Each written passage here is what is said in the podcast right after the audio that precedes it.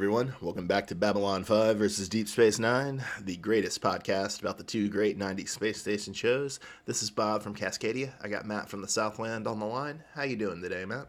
This is the one where Sheridan arrives. Hey! Yay! Hooray for Sheridan! All right. So in the A plot, Captain John Sheridan is ordered to leave his ship, the Agamemnon, and take command of Babylon 5, where Sinclair has been ordered to Minbar, Delenn is still cocooned, Garibaldi is still in a coma after being shot, and G'Kar is off investigating the attack on Narn forces at the end of season 1. And in the B plot, Sheridan's tradition of giving a speech, including a quotation from Abraham Lincoln's 1862 message to Congress, is interrupted by another member of the Minbari Grey Council who has come to disapprovingly check on Delenn's cocoon and uh, sees another notorious rogue Minbari warrior on, on station. Here's where I'm gonna like raise my hand and say, uh, Bob, what what about the Trigati? You left out everything about the Trigati. I mean, the you know the other notorious rogue Minbari warrior is the captain of the Trigati. Yeah, but the Trigati was a big a big a big piece of this episode. You left out the Trigati. I I think it's implicit. Okay. Okay. Look, man, Abraham Lincoln more interesting than the Trigati. I'm sorry, I saw it. I said it. I said it. Abraham Lincoln freed the slaves, Matt. What did the Trigati ever do? Trigati didn't really do anything. Just a just a rogue rogue Minbari ship that that this the whole plot centers around. But no, no big deal. Just Try, it- tried to just skip commit suicide one way, wound up committing suicide in another way Yeah. that had very little It's effect. just just a, just a pretty big part of this episode's plot. But I'll I'll, I'll let it slide this time, Bob. Al- Always with the criticisms from this guy. Ne- never must have- satisfied. Always carping. You must have been sleeping through that part. I don't know if the, when the Trigati showed up. No, no, no. I was I was sleeping through when we were f- supposed to start recording. I, w- I wouldn't sleep through the episode, Matt. I would just not pay attention to the episode from time to time. So, so I'm just gonna say that screw the opening of this episode because uh, it lets us know that Garibaldi's not gonna die. Uh, just, just, just throwing that out there. The, the whole like you know the, the intro, You mean the new credits? the new sequence? credits, yeah, the new credit sequence, the whole intro, yeah, it, it's just it, it, lets you know Garibaldi's not gonna die. Not because they show him, like not because they show okay here here he is. Uh, I can't think of the name the guy's name. Who's the actor? Mm, Jerry Doyle. Yeah, Jerry Doyle. Not just because Jerry Doyle is shown there at, at that part where it says, okay, starring Jerry Doyle. I'm talking about the very end of the credits where like they zoom in from like far away onto Babylon 5's like little window pane thing.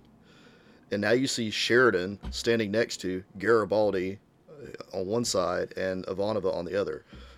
I mean, they do they do that shot at the end of every uh, every credit scene, though. I believe. They do, but I'm saying in the previous one it was Sinclair in the center. Now it's Sheridan, so we know that Garibaldi does wake up at some point. I mean, we don't know that for for a Yes, we fact. do. He's standing next to Sheridan. Duty hasn't technically hasn't met all, yet. all the time you see scenes in the credits that never actually take place in the show. Kind of like you, you know, you frequently see scenes in trailers that don't take place in movies. I'm telling you, at the, I'm telling you, he's standing next to Sheridan. If he's standing next to Sheridan, that means that theoretically in their world at some point they were all three standing next to each other. And if that's the case, Garibaldi had to wake up at some point. Not necessarily, because Yeah. again, you're, you're confusing you're confusing out of context scenes uh, set to music with no sound with canon, Matt. And there's no need to think that the out of context scenes that are uh, set to music in the opening credits are canon. that is so, that is so that's so false, not true.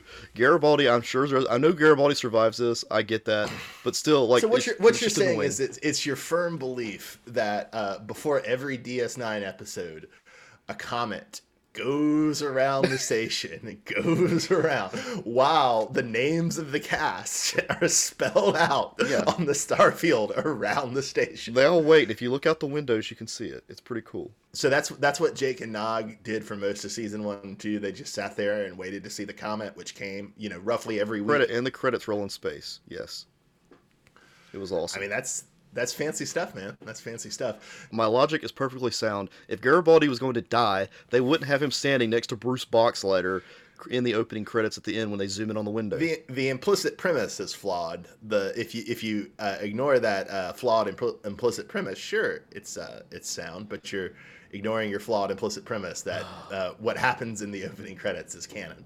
So apparently I just just skip the credits, but I can't do that. No, I can't do that on HBO, can I? Never mind. I can do that on HBO Max. Unfortunately, on Paramount I can't. So Paramount Plus, if you'll get that figured out, so I can skip the credits. I love the DS9 opening sequence, but I want to be able to just skip it. Yeah, I I would skip most uh, opening credit sequences if I could, but DS9 and uh, and Voyager, not not to I skip. Yeah, it's okay to listen to it, but I mean, just after you have to watch so many episodes, you. I definitely want to skip Enterprise. Oh hell yeah, hell yeah, all day and three times on Sunday. So, what do you think of Sheridan, Bob? At this point, Um, I'm enjoying Sheridan. He seems pretty uh pretty perceptive this episode. Pretty good at discerning out people's motives. Maybe maybe a little too much so. Maybe they're trying to build him up a little too much. But I do like how his command style seems uh, a bit more direct and a bit less diplomatic than Sinclair when he deals with uh, the Minbari and the other aliens. I was a little annoyed by how much he uh, felt like he needed to kiss his uh, staff's ass in that speech. But uh, the speech was interesting, and like the gag of him not getting to deliver it was fun. Yeah, yeah, no, I'm I'm enjoying Sheridan so far. How about you?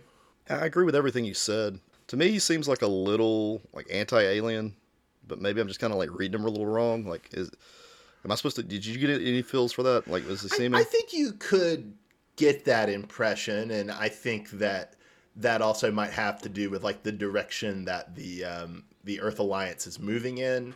In a lot of ways, Sheridan is going to be much more changed by his time on Babylon Five than Sinclair was. That's a that's kind of something to watch. I mean, as of right now, I feel like he just he, I can kind of tell he does he hates the Minbari to some degree, and you know, his nickname was Star Killer, so Yeah, I, mean- I would say like hating the Minbari is maybe a little strong, but I mean he definitely he definitely remembers that they were in a war more than um, more than Sinclair. Yeah, it seems like Sinclair in, in hindsight had kind of made an amazing amount of peace with the Minbari, considering you know that he was tortured by them, even though he didn't remember that until later, and you know he was in a death mission against them at the end of the war. Sheridan seems to not have adapted as well to that as Sinclair, but still, I w- I, w- I don't know if I would go so far as to call him anti-alien. okay. Uh, he's also really big on fresh food. Apparently, that's his thing. He really wants some uh, some fresh food. Yeah, I, th- I mean, I think the kind of implicit assumption there is that it's probably life is not great on Babylon 5 in terms of like fresh food, getting to stretch your legs, that sort of stuff, but it's still a lot more luxurious than life uh, on a on a ship like uh, the Agamemnon. Yeah, that's like a huge like difference between I guess Star Trek ships and uh, Babylon Five starships. I think I'd kill to live on a Star Trek starship. Definitely, we have a higher quality of life as uh, Americans in the declining empire than uh, people in uh, people on ships and stations in Babylon Five. But we definitely have a much lower quality of life than people living on at least the nice ships in uh, in uh, Star Trek. Well, do you think you live better than the people on Voyager if they weren't lost in the Delta Quadrant, or do you think you live worse? Like personally, right now, Yeah, I mean, yeah. I'd probably be about. I mean, they have like replicators and holodecks and stuff still on Voyager, so. I mean, I think, uh, I think, I think it'd be better to live on Voyager. Yeah. Although I mean the thing with replicators is it isn't as good as fresh food. It's not a it's not bad, I think, but it's like there's a, there's a few mentions, you know, in the shows that it's like it's not as good as fresh ingredients. That's why, you know, something like uh, Ben Sisko's dad's restaurant still exists, right? Yeah, I feel like if though you, uh, if you like grew up eating nothing but replicated food, you know, you wouldn't know the difference. Yeah, I, I get the impression most people don't do that though, and like unless you were like a, a Starship kid or Space Station kid. Yeah. it, it it seems like most people, a lot of people probably, maybe not a lot, but they people probably still have some experience with like quote unquote real food, at least like on you know special occasions or like going out to dinner or something. So we've got Sheridan as, as you know, our, our new character, but then we also get another brand new character who comes out of nowhere, uh, Warren Keffer. Who is this guy? Like, it, Yeah, it's kind of weird. Um, I I I thought they didn't actually introduce him till uh, like three or four episodes into the season, but I, my memory was wrong about that. Um, maybe it's just that they don't really explain what he does until three or four episodes Yeah. in, which is he's a fighter pilot, which makes makes a certain amount of sense because that was something we were griping about in early season one that it it seems really strange that one of the three senior officers on the station always was leading the uh, starfighters. Kiefer is in part, I think, a way to avoid that. I think mostly though he was. I believe the network just had an edict that uh, they should include, you know, some young '90s looking dude, and they went with Kiefer. I, I would have to research that to verify, but that was that that's my impression is that oh yeah we need we need a younger a younger more attractive person for the uh, audience to identify with He's so stereotypical '90s too. He looks like Joey. yeah he's and they- they're really kind of working too hard right they're just having him like socialize with franklin and ivanova and potentially sheridan at the end and it's just like it just feels really forced because like i feel like we know Franklin and Ivanova somewhat well, and then just like, oh no, here's them casually hanging out with another guy you've only seen once before. It's just, it, it feels a little forced. Yeah, it's like when Tori showed up on uh, Saved by the Bell. I uh, I don't remember that, but I'm sure many of our listeners do, and you greatly enlightened them. Matt. You're welcome. You're welcome for that. so, uh, any thoughts on how the show's continuing to stress like the Minbari is like more militaristic? I feel like that that wasn't such a big thing early in season one, but in late season two and now, uh, or sorry, in late season one and now in early season two, they're really back to stressing like the Minbari as a you know partially a warrior culture. Pretty big shift, honestly. And they, they introduced one of my, my new favorite characters, a cosplayer goatee Minbari guy. I mean, he's got a goatee. I mean, they couldn't shave that. I mean, none of the other none of the other Minbari people have goatees. This is the captain of the Trigati, right? No, this is the one that sneaks aboard the ship. Or he uh, sneaks aboard the ship and tries to destroy Delenn's cocoon. I thought that was the captain of the Oh, then yes, he is. Yes, he is the Captain of Trigati. Excuse me. Yes. See, even I forgot the part about the Trigati, so you shouldn't feel so bad, Bob. Oh, I, I, I I feel bad about everything, Matt, except for this thing. There's also like these uh, weird, like unspoken rules that are established in this episode between uh, the two castes that share. Like Sheridan seems to know about them, but others don't. I- Did you catch on to that at all? Like in the very beginning, he's like, the warrior caste won't ever something something the the religious caste, and you're like, how, what is Sheridan like a freaking scholar on that? I mean, I don't think. I think you know it would probably make sense to understand the basics about the social structure of your enemy or your former enemy. I can't remember the specific instance you're talking about, uh, so I apologize for failing the listeners. But I, I, I don't know if that would be. I mean, maybe that does kind of point to that point I was making earlier there that the episode does kind of show Sheridan like being pretty perceptive, arguably a little too perceptive, just you know, given the information he has. I agree, and I think that's what. Yeah, when you when you mentioned that earlier, it's kind of that's what kind of popped in my head. I was thinking, yeah, he's, he's just very perceptive about their culture, and I mean, I guess he had to have been if he was in the war, but it just it comes off strange. When the Minbari ships approach in the end of the episode, they have their weapon ports open, correct? Mm-hmm. Yes. And then the people on the the station are like freaking out. But isn't that what started the war in the first place? Like the- yes. so, where's the logic in that? How would like shouldn't they just be like, okay, that's just what Minbari do? They always have their, their weapons out. Like they've always got their their their guns out when they're approaching things. So you've supervised people, right, Matt? Yes, You know how you always like just tell people the simplest possible thing? yes, I think it's kind of a case of that. Like you just, you know, you, you in, in training for uh, for the Earth Alliance uh, Space Force or whatever, it's always just be ready when the enemy's uh, when the enemy's weapons appear to be open, and they just don't have time to do the to do the cultural sensitivity training. I, I think that's must be what it is. But I, I agree with you; it's pretty dumb. I do think at this point, after it started a war that literally nearly destroyed uh, human civilization, that the humans should know this and the knowledge should be generally disseminated uh, throughout the military. That said, I do think that the Minbari really ought to reconsider their first contact protocols as well. I agree. I agree. You'll you'll you'll get to see this uh, this original scene in a TV movie that I like to call "In the Beginning" because that's what they called it. And in that, the Minbari are just saying like, "Oh, it's the most self-evident thing in the world. We approach weapon ports open. People know we're strong." And it's like that's not necessarily the most self-evident thing in the world, bro. I mean, it's kind of like if I walk into like a store with like two guns out. Like you know, you know, two pistols. So the, Minbar- probably the Minbari think they're just open carrying, but uh, the humans feel like the Minbari actually have uh, the pistol out of the holster. That's what you're saying.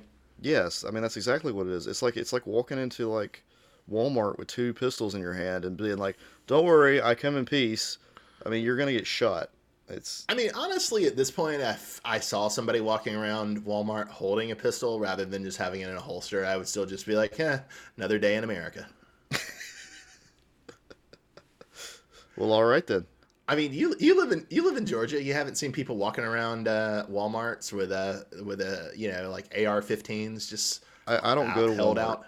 I don't go to Walmart. Oh, oh, oh, oh! I'm, of sorry. I didn't people. realize I was talking to the cultural elite of the state Yeah, of Georgia. yeah. I go to Target. I don't go to Walmart. Liberal. I refuse to go to Walmart, and I get my groceries at Kroger. So At least you don't get your groceries at Target. Groceries at Target are rough. yeah, or I'm I'm not good enough for Publix yet. So You never will be mad. I fear. yeah, it's true. It's true. All right, so let's let's go back to your your crappy Soul Train joke. Go ahead. All right. So Matt, now we'd like to talk about Soul Train.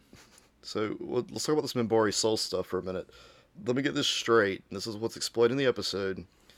They discovered from interrogating and torturing Sinclair that humans are actually reincarnated Minbari. Not all humans. Not all humans are okay. Not all humans are reincarnated Minbari, but that's what ended the war. Yes, because they've noticed a soul shortage, and some of their best souls have not been reincarnated, and have been lost into humans. Okay. So I'm I'm trying to understand this and part of me thinks that does this mean that the human race has some connection with the Minbari? Like their That wouldn't be an unreasonable guess. ancestors or something? Like I'm try- trying to think of why that would happen if you're going to be Um, there is a connection. It's not the kind of connection you're thinking about, but also we're talking more like th- we're talking in a kind of broader sense here. Like it's not like you you could imagine like Minbari like a Minbari soul or here soul or two going into like uh, some other species too. I guess and that's never addressed, but. The way I think about souls in the Babylon 5 universe, you could imagine that. It's not like it's not so strictly like a species thing. So I'm gonna make some giant leaps real quick here, and I don't don't tell me if I'm right or wrong, but I'm just gonna say like what I think. Okay. All right, Sinclair originally was the one. Okay, so mm-hmm. I'm just going to to put out there that if his his soul his soul obviously came from a reincarnated Minbari, he must have some prominence within the Minbari to be not only the one, but also a reincarnated Minbari. So there's something with him that's important. I'm gonna I'm gonna tell you something that won't reveal anything, but maybe will hopefully uh, frustrate you in an amusing way. Yeah. Uh, you're right, but your tenses are wrong. God. Okay. No, that's just that's just infuriating. Thanks, appreciate it. right. That's why I said it. All right. Well, I'm just gonna leave it there then, because I, I feel like he, he they were building him up to be like Sisko, and that he's like you know some crazy like not not a prophet necessarily, but like some amazing Messiah thing. figure. The one, yeah. I, I will say one thing to foreshadow. Um, Sheridan is going to get treated as a messiah figure too, but in a very different way than either uh, Sisko or Sinclair. So we're actually going to wind up with like three different uh, messiah figures in this uh, in this uh, little podcast endeavor of ours. Actually, arguably more than three, but at least three. But let, let me okay. Let me just ask you this though: Does Sh- Sheridan does it just fulfill the path they were originally going to put Sinclair on? Correct. That's hard to say. I think in broad strokes it would have been similar if Sinclair had stayed on the show, but because Sinclair already existed, they had to take Sheridan in new directions. You can already kind of see that with like the way that Sinclair and Sheridan both have a very similar backstory of like heroism against the Minbari, Yeah. but it's still it's kind of different forms. And a lot of the stuff that Sheridan does, Sinclair probably would have done, but it probably would have been different to some degree, and it probably would be inflected more by the things that we're later going to see about Sinclair more than how it was inflected for Sheridan. Does that make sense? That does make sense, yeah. I just want to make sure like they didn't just like erase Sinclair's name and write in Sheridan. Is what I'm asking, I guess. Kind of like if Um, Avery Book, if, kind of like if Avery Brooks was replaced in like season two of DS9, and they continued on with the Prophet story. Mi- Michael Eddington, Michael Eddington, the emissary. yeah, it'd be it'd be really weird. As I'm saying, I, I just want to make sure that's not just what they planned on doing. Okay, one other one other Minbari related topic, and then we can we probably need to just move on to DS9 at this point because this is getting like Sure, uh, sure. so much uh, so much up in this episode. Uh, is does Lynn going to be coming out of this cocoon soon, or are we just going to be like waiting around forever? Would, wouldn't you like for that to happen? Wouldn't you like for that mean- to happen? She was in the opening credits, but you told me already that's non-canon, so for Yeah, all I know, she's dead. Yeah, she could be dead. Garibaldi could be dead. The uh, opening credits could just be an elaborate, uh, elaborate troll of you and other first-time viewers, Matt. All right then. Okay. Well, hopefully Delenn comes out of her cocoon in the next couple of episodes. I'm getting tired of looking at it. All right. Uh, All right, so moving on to the search, part one and part two. this is the one where they test drive the Defiant. So in the A plot, Sisko returns to DS9 with a new beefed up small warship, the Defiant, and a mission to take to take it to the Gamma Quadrant and contact the elusive founders of the Dominion.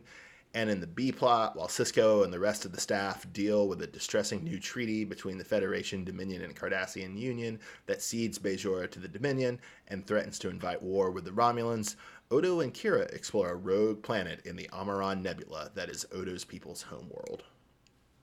Yeah, this was a this was a weird two-parter. Like the first episode was really strong, and then the second episode just was not what it should have been.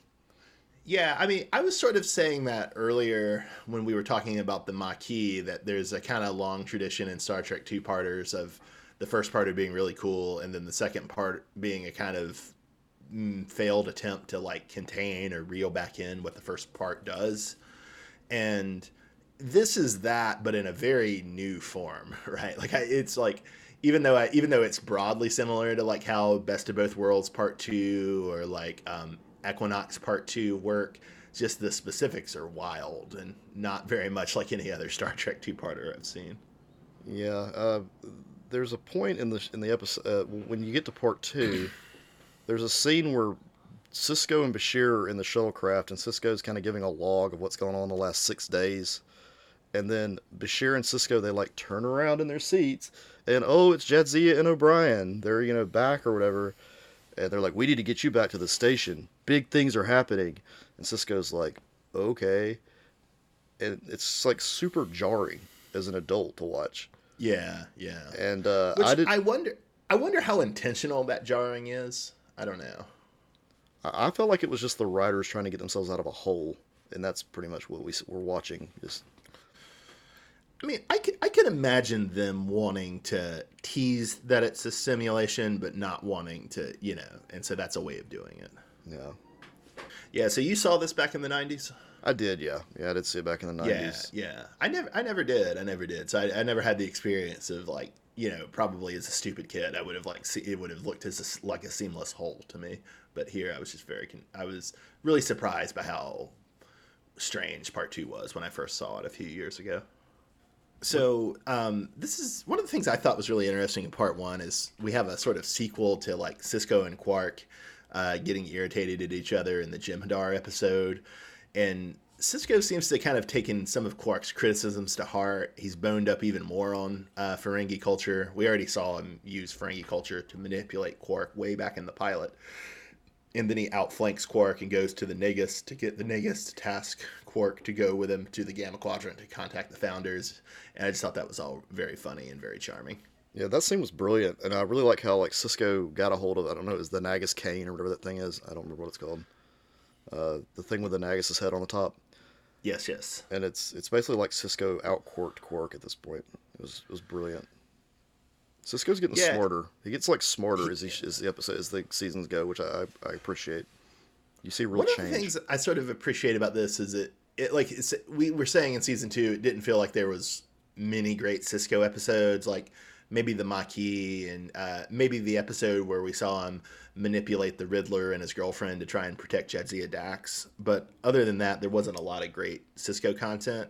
And here we're seeing a lot more of him, and we're also seeing him interact with people who are not his crew, like we see him interact with uh, his son a lot more than we had lately, and then we see him interact with Quark, and then I really appreciated. I mean, granted, it's in the simulation, but I really appreciated Sisko's interactions with Garak, which I think are the first time we've really seen them have a, a substantial conversation, and that that was really fun.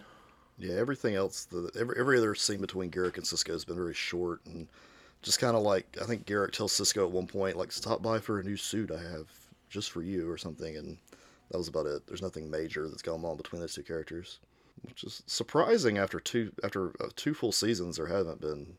Yeah, oh, I think this probably does mark a point where DS9 is getting much more into like the character development because I mean, granted, there's some really good stuff in season two, but season two is still to a certain extent like season one, kind of stuck in that like more episodic formula, and I think with the Dominion, we finally see DS9 getting kind of comfortable more playing like the long game in terms of serialization, even though there's obviously still episodic plots. Yeah, in part one, there's a really good scene between Sisko and Jake where Jake finally called DS9 home.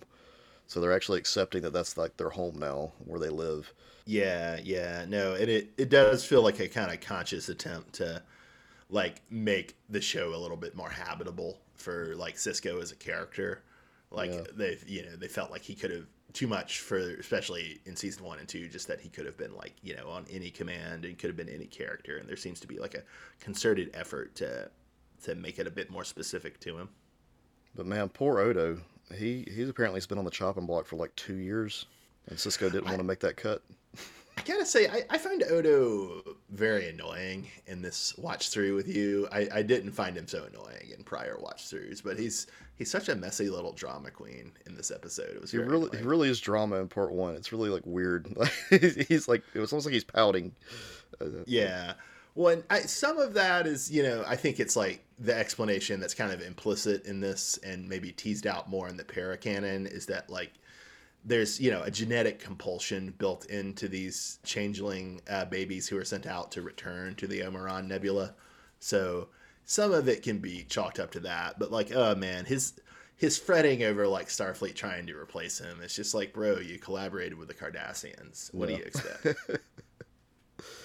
uh, we we get an int- we we're introduced to two new characters, Michael Eddington and, and T'Rul, which just saying it like that sounds sounds like uh, damn, you you, you uh, pushing for a T Rule to drop a, a, drop a new hot uh, hip hop single from yeah, that, Atlanta or St. Louis? Yeah, that's that's what it sounds like. But anyway, I, I believe the the proper uh, pronunciation would be to rule, not T Rule, not not, not T Rule.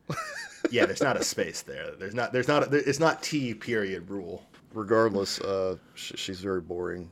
I think she was just there to like play as the tutorial for the cloaking of the Defiant. Like, her all her scenes revolve around something going on with the Defiant. So I never, I never realized until the notes for this episode that you have such a prejudice against the Romulans, Matt. Why is that? I don't know. They're just boring. They're just a, they're just an offshoot of the Vulcans. it's not. I I could not disagree more strongly. The Romulans are great. The source of some of my favorite Next Generation episodes. Uh, they're very fun. One of the things I like the most about Picard is that they seem to be committed to exploring the Romulans more, although that hasn't always gone in directions I love, but still I appreciate that Picard is trying to See, I was just there. about I was just going to say I enjoyed the Romulans in the Pin Picard. That's funny. Yeah. How, how how how are my podcast partners with such a tasteless prejudice? I don't know. I, I, like the Romulans of Picard. That's like the first time I've been like, oh, those are actually kind of they're actually kind of interesting in this. But I don't know. So you, you you're a big supporter of the Zhat Vash, Matt. That's what I'm hearing. yeah, I'm a Zhat Vash fanatic. All right, what about Eddington? What did you think about that guy? Um, I like Eddington. He's uh he's a little bit of a brown noser, which I think gets played up later this season too. But he he's fun. I I I enjoy Eddington. I I think in some ways like they could have maybe done things a little differently with his character, made it feel more organic. But I, I still, on the whole, I'm, I'm a, I like Eddington, and I'm glad he's on the show. Although yeah. I don't, I don't think he shows up that that much this season in my memory, but my memory might be wrong. Yeah, I don't, I don't really remember much about him at all, other than he like has the hots for Kira. Does he? He did the in this episode. I thought he did. Didn't he have like a little thing about like he he? That's like the first scene you meet him, and he's kind of like flirting with Kira. I, I just took it to be him brown nosing, but I we I've already confessed that I wasn't necessarily watching this as close as. Why's he got a brown nose with, with Kira? She's the first officer, bro. So, She outranks him. but she's not Federation. So good good But- recommendation for your first officer. She commands yeah a lot of Federation Yeah. personnel. I guess you're right. But he does look like an extra from like next gen when you look at him. He looks like I've seen like I've seen this guy before in the background somewhere. Maybe if we take your point seriously, we can just point to that's the extent of Eddington's brown nosing is that you know he does he doesn't even distinguish Federation personnel, Romulan personnel, Bajoran personnel. he, he's there for it. He just brown noses everybody. Oh man, now I really want to see like Eddington try and suck up to Martok. That would be a great that'd be a great plot. In in this episode, we're introduced to the Defiant, and I feel like in season three, if if this were me watching DS9 for the very first time, like, and it, this episode came out, and I'm watching it, you know, in 1990, was it 94, 95, I would be like, I think. 94. I would be like, I would think they're okay. Now they decided to take this show and turn it into an exploration show. Did you get those kind of feelings? Like when you, Um, I don't. I can see where you would say that. I don't know if I would because I'd, I'd point out that at the end of the simulation, so much hinges upon like foreshadowing the Dominion taking control of DS9 and oh, will they take control of Bajor? Do we need to destroy the wormhole? And all of that um, kind of uh, that that like anticipates where the show's going pretty interestingly and so i think that that sort of stress might have kept me from making the assumption that this is now going to be more a show about the defiant and the gamma quadrant than a show about the station but i, I can see why you would think that though yeah, I feel like with part one, if I would have been wa- if I would have watched it when it first aired back in '94, I would have been like, wait a minute, they're like trying to like turn this into regular Trek. but then by part two, of course, like you just said, they they would have been turned around. But that part one episode, I've been like, eh, this is very similar to things we've seen in the past with next gen and exploring a Trek that deals with the exploration instead of what DS9 is. Well, it really is sort of interesting the more I think about it. Like, I don't necessarily think the simulation is good, but like the simulation is a way for the episode to kind of experiment with the type of show that DS9 would become, with like sort of like Sisko being the kind of active participant, but also like kind of on the sidelines between like the you know great power politics between the Federation, the Dominion, the Cardassians, and the Romulans. That actually does like kind of anticipate where a lot of the plot of the show goes. And so I like I, I don't I wouldn't go so far as to say I think the simulation is a good device, but it, it's a really fascinating device. The more I think about it, and the more we talk about it. Part one also stresses like the strength of starships over stations and how like the Defiant has no families, labs, or luxuries, and it has like some limitations. Like Yeah, that's kind that's kind of the rejoinder against the Enterprise D, isn't it? right, it's got like weapons and engines that are way too powerful for its actual frame. So it's just a big. It's like a warship. You know what I mean? And, everything. Yeah, is, yeah. But you get every character saying something negative about it. You've got Bashir like bitching about the small med lab. You've got Sisko bitching about the crappy replicator. Uh, poor Odo has to like room with Quark because there aren't really that many places to sleep. like, it's just... I mean, they really, they really do like throw it in your face about how this is a different starship. This is a different kind of starship. It, it kind of reminds me of Enterprise, like the first, in, like you know how when that original ship was uh, first shown, how it was supposed to be more like a submarine. Yeah, yeah. There's there's big submarine aesthetics on the Defiant as well. Yeah. Well, and that's kind of interesting. Like Discovery kind of went away from this, but it's kind of interesting that after Next Generation, all three shows were in some sense like, even though people really liked the Next Generation, in some sense they were like a reaction against like the Enterprise D and like how like kind of luxurious and city like it felt. So yeah, you have the Defiant as like this stripped down ship. And then Voyager is not as stripped down, but still because of the limitations of being stranded in the in the Delta Quadrant, there's still you know rhetoric about shortage, rhetoric about you know getting kind of feeling kind of cooped up, and then like you say the the with the Enterprise, the NX01, the idea is oh get back to the beginning. You know, there's it's a submarine. They don't they don't have any of the fancy transporter technology that you know and love. That sort of stuff. I like when the Defiant does show up and we start seeing it as a warship used, you know, throughout the uh, the war and stuff. But uh, I'm glad they they do continue on with the space station piece and don't move away from that. So that that's appreciated, especially. Well, hell, I feel like they could. the name. I felt like they could. Yeah, I felt like they could have moved away from it if they wanted to, and tried to like just make that like the port. It, it's, that's it's the same way with Babylon Five though. Like you don't, they never leave that station. That's just always like centered on. Oh, that's uh, that's gonna change. ah, God, It- it's not gonna change for a while, but it is gonna change. Do they get a ship called the Defiant and get to fly it out? Uh, basically, yes. oh my God. So it, I, I was actually gonna say uh, save that till it debuted in Babylon Five, but yeah, basically, either either Babylon Five straight up copied the Defiant, or more likely, um, the Defiant was uh, inspired by the pitch document for Babylon Five. Jeez. All right. Well, I look forward to that. I guess Sorry, man, I'm, I'm, I feel bad for spoiling you. it's. I'll forget by the time it does air, and You'll be out. You'll be all outraged all over again. I, and I wouldn't have. I wouldn't. I won't be surprised honestly because I could see them having to. They got to leave the station at some point, so they're gonna need something. yeah, and the the runabouts and the fighters just aren't getting it done. You know. Yeah. So when Sisko does return to the uh, to Deep Space Nine in part two, the he meets a Vorta. The dude, the Vorta's name's Borat, and I thought that was so funny. I'm a Borat. I'm a Vorta. Indeed. Indeed. I he just needs really negative opinions about uh, either Jem'Hadar or like what uh, what are the name of the weird forehead aliens that Quark made contact with? The Kareen. Yeah, the Korean. Yeah, they're just. Yeah.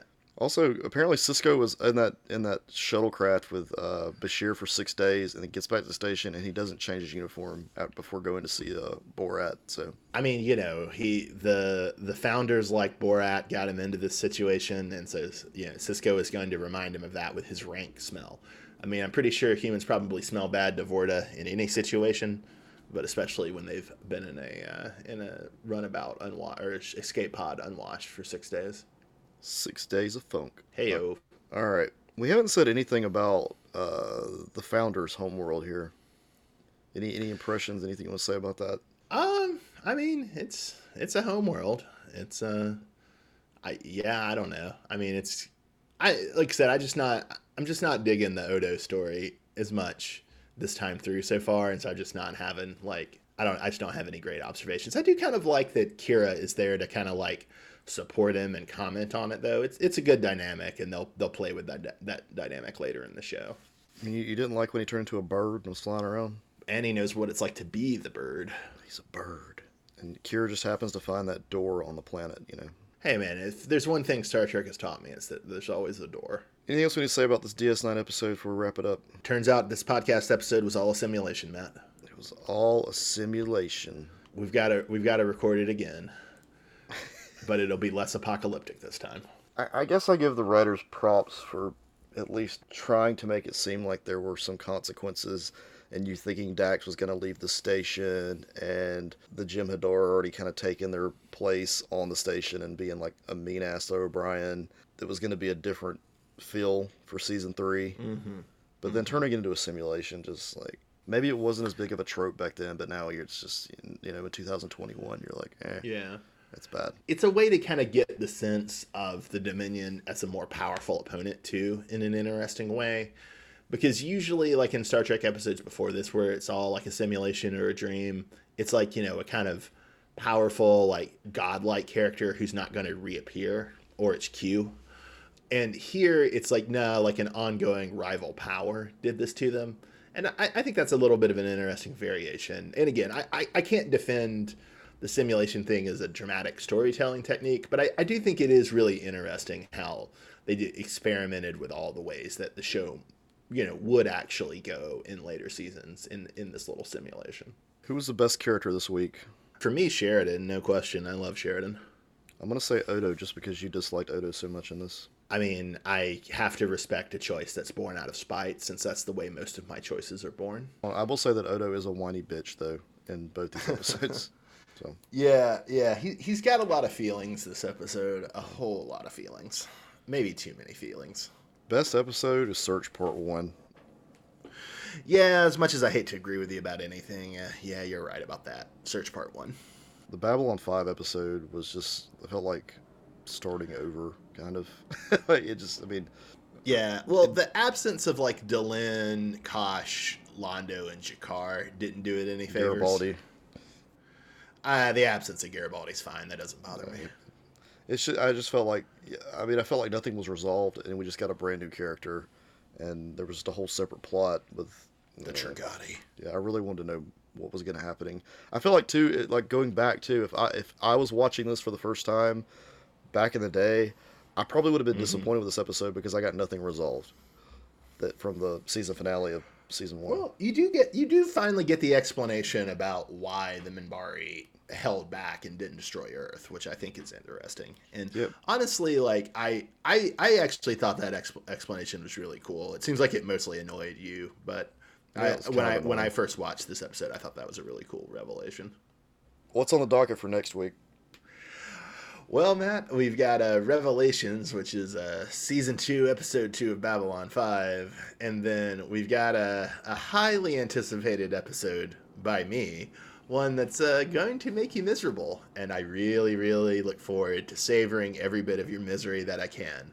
That is DS9, season three, episode two House of Quark. Oh, sh- Damn, damn. We're already getting the uh, explicit tag, and we haven't even started the House of Quark episode. Matt just can't restrain himself, people. If you if you could see him on the video chat right now, he's frothing. I think he just kicked his dog. yeah, I'm I'm not I'm not excited about any Ferengi episode that But Matt, this isn't just a Ferengi episode; it's a Ferengi Klingon episode. God, this is gonna be awful. Oh, I'm so glad that this is going to be so miserable for you. Mm. This is all I want. Yeah, it's gonna be bad. All right, well, All right, ladies and gentlemen. So join us next time as uh, Matt suffers and I revel in it. This has been the uh, greatest podcast about the two great 90s space station shows uh, Babylon 5 versus Deep Space Nine. This is Bob from Cascadia. I've had Matt from the Southland on the line. Thanks, everybody. I might pull Sinclair next week and just. you can have someone named Sheridan come take my place.